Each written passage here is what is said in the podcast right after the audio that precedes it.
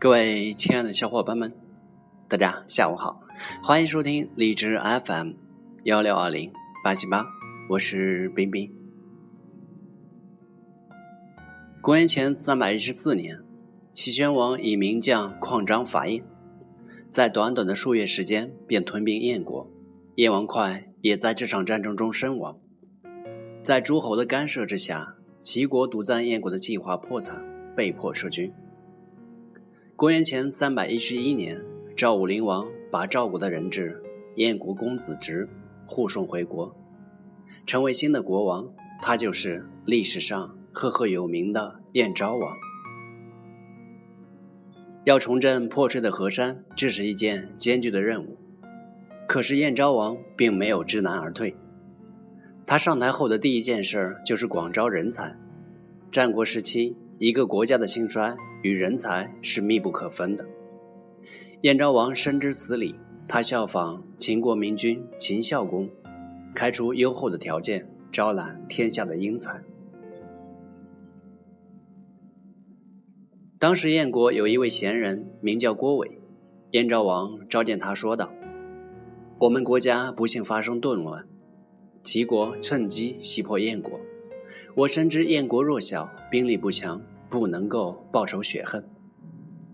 然而，如果能够得到贤士共同治理国家，以洗刷先王所蒙受的耻辱，这就是我的心愿了。先生如果发现有可用的人才，我一定要亲自侍奉他。郭伟答道：“大王，如果您一定要招揽贤人，那就请从我郭伟开始吧。这样比我贤能的人就会不远千里而来。”于是，燕昭王便为郭伟修建了一座房子，并且把他当做自己的老师。其实，郭伟并不是一个十分出众的人，他之所以毛遂自荐，就是给燕昭王树立起一个礼贤下士的标榜。事实也是如此。当天下士人得知燕昭王卑身厚壁以求贤才时，许多人便不远千里而来。为燕国的复兴献计献策。在燕昭王所招揽的英才当中，最重要的有叔代、乐毅、巨辛、周衍。燕昭王励精图治，燕国的国力稳步上升。可是，仅仅凭借燕国的力量，要打败齐国，谈何容易啊！从春秋时代开始，齐国始终是一等一的强国。再加上齐威王与齐宣王两代明君打下的坚实基础，家底十分雄厚。但是，强与弱之间并不是永恒不变的。尽管齐国在灭宋之后如日中天，但是种种迹象已经表明，貌似强大的齐国已经要走下坡路了。胡元之死令齐闵王大失民心。胡元在看到齐闵王的野心急剧膨胀之后，深为国家的命运感到担忧，便前往劝谏道：“大王应该要以殷商的灭亡为鉴呢。殷商灭亡之后，象征国家权力的大鼎被陈列在周的朝廷之上，大王一定要勤勉自己啊，不能让齐国的大吕中陈列在他国的朝廷之上。”齐闵王听了以后，不耐烦地把胡元赶出宫外。胡元在宫外哭了三天三夜，嘴里还念叨着：“先离开齐国的还可求得温饱，后离开齐国的恐怕要遭受牢狱之灾了。我预见到了齐国百姓向东逃，却不知道要到哪儿去落脚。”齐闵王听到以后，怒火中烧。他招来狱官，问道：“没事儿为国家哭丧，该当何罪？”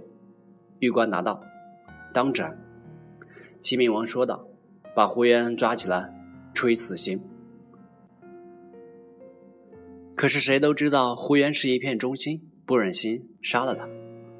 于是狱官没有先去抓人，而是先在东门处搭了一个行刑台，放了一把大斧子。希望胡元听到风声以后赶紧逃跑。可是胡元不仅没逃，反倒亲自送上门来，这真是大出玉官所料。齐王要杀你，你不逃跑，却前来送死，你脑子糊涂了吧？胡元面不改色地答道：“我怎么会糊涂了呢？以前殷商有个忠臣比干，吴国有个忠臣伍子胥，现在齐国有个功臣胡元。齐王不采纳我的劝告，还要杀掉我，这就是让我成为像比干、伍子胥这样的人吧？”说罢，他就慷慨就义了。不久之后，齐国宗室陈举也担忧齐闵王的倒行逆施会让国家陷入危险之中，便直言进谏道：“恼羞成怒的齐闵王也将他绑赴东门，斩首示众。至此以后，百姓不富，九族寒心。齐闵王的统治已经开始向暴政倾斜了。”人民是国家的根本，这个根本动摇了，齐闵王还能走多远呢？反观燕昭王，在得到大批贤士辅佐以后，国家渐渐富强，政府得到民众的拥护。每一天，燕昭王都在提醒自己，不要忘了国家曾经蒙受的耻辱。洗刷耻辱的唯一方法就是彻底打败齐国。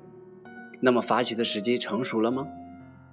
乐毅对燕昭王说道：“齐国土地辽阔，人口众多，仅仅凭借燕国的力量是不够的，必须要联合赵国、秦国、楚国、魏国共同伐齐。”以乐毅、叔代为代表的燕国谋士群，把纵横捭阖的外交手段发挥得淋漓尽致。燕国要复仇，必须要借助诸侯的力量，最关键的国家则是赵国。赵国是燕的邻国，燕国欲伐齐国，必定要联合赵国，否则燕军撑巢而出，后方空虚，岂不是让赵国得以长驱直入了吗？为了联合赵国，燕国采取了双管齐下的策略。首先，由潜伏在齐国的苏代在齐闵王面前离间齐赵两国的关系。要离间齐赵两国的关系，一点也不难。不要忘了，在齐国伐宋之前，赵国曾经连续四年攻打齐国。光凭这一点，只要在齐闵王面前再煽风点火一下，就足以让这位目空一切的君主对赵国更加厌恶了。与此同时，乐毅作为燕国特使出使赵国，要说服赵惠文王，并不是一件难事儿。赵国夹在秦齐两个强国之间。东西两面都不安全。要是能先把齐国打垮，就可以避免两面夹击的尴尬。搞定了赵国之后，秦国加入反齐联盟就不成问题了。乐毅通过赵国向秦国承诺，只要秦国出兵，就可以分到相应的利益。